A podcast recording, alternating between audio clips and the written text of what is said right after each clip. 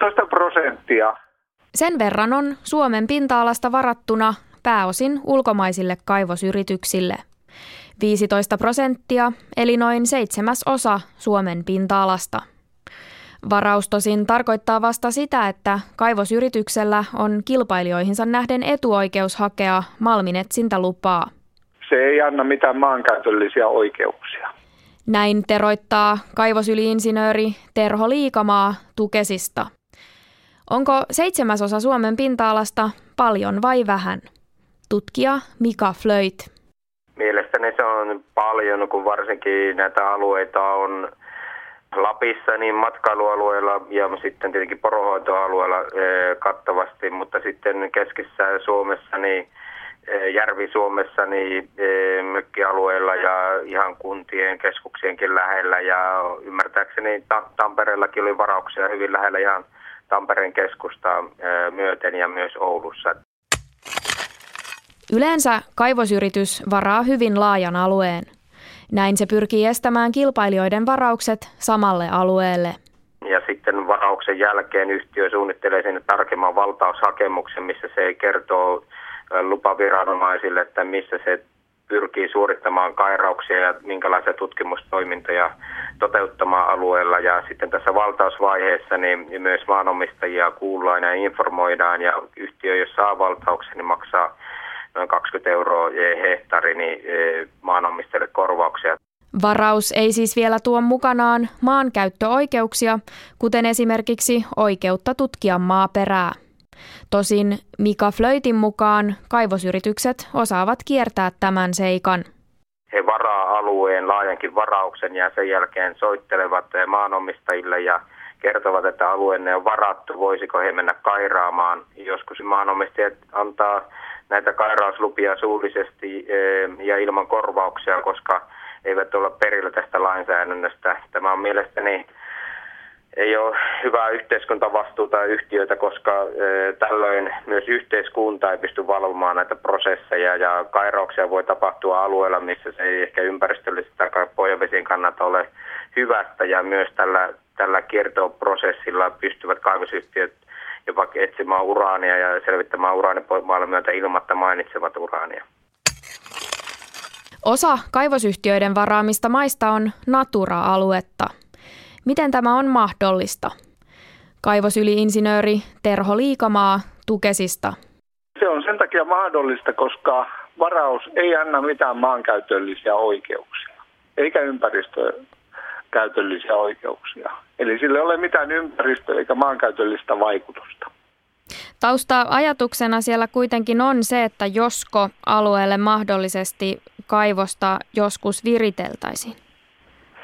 Niin, mutta siinä on ennen sitä mahdollista kaivosta on saattaa olla kymmeniä vuosia kestävä tutkimustoiminta ja ylipäätänsä se, että myönnetäänkö Natura-alueelle koskaan malminetsintälupaa, niin sitä ei varauksen perusteella voi ennakoida, koska malminetsintälupaprosessi on irrallinen varauksesta.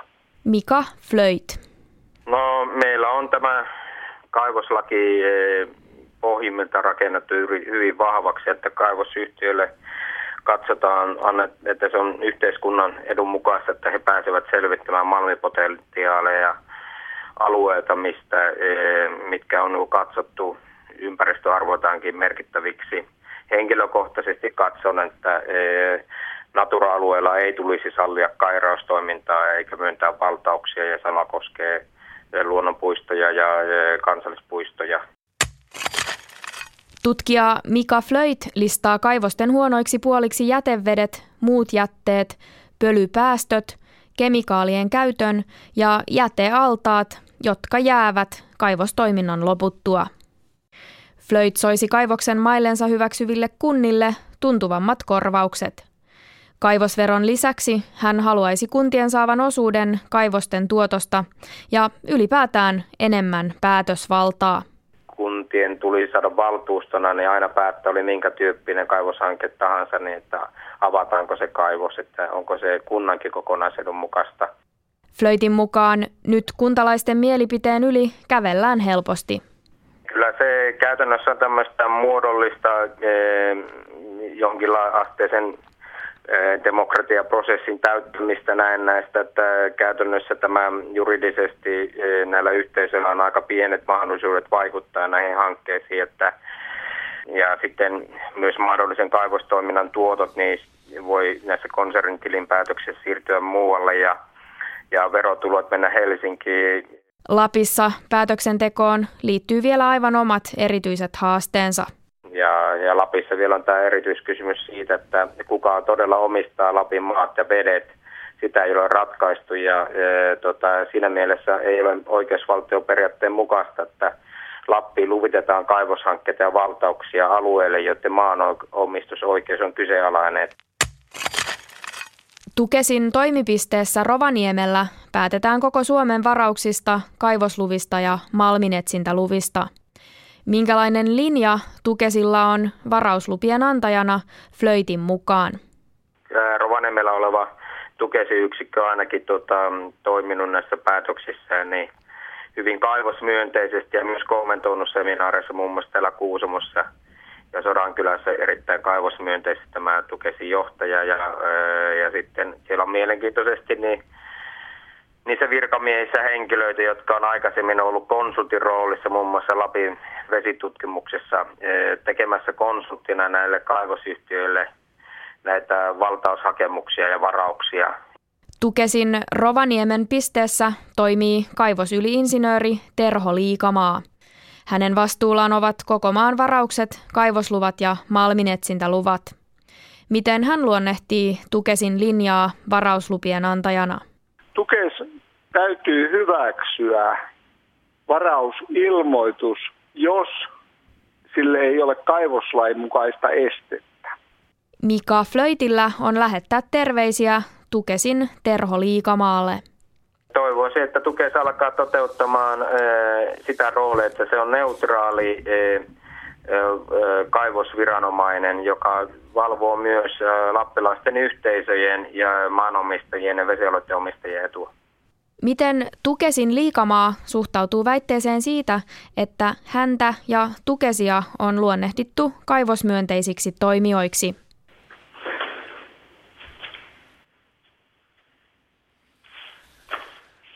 Kaivoslain tarkoituksena on edistää kaivostoimintaa ja meidän täytyy järjestää se, sen edellyttämä alueiden käyttö ja malminetsintä niin, että ne on yhteiskunnallisesti, taloudellisesti ja ekologisesti kestävän kehityksen mukaisia.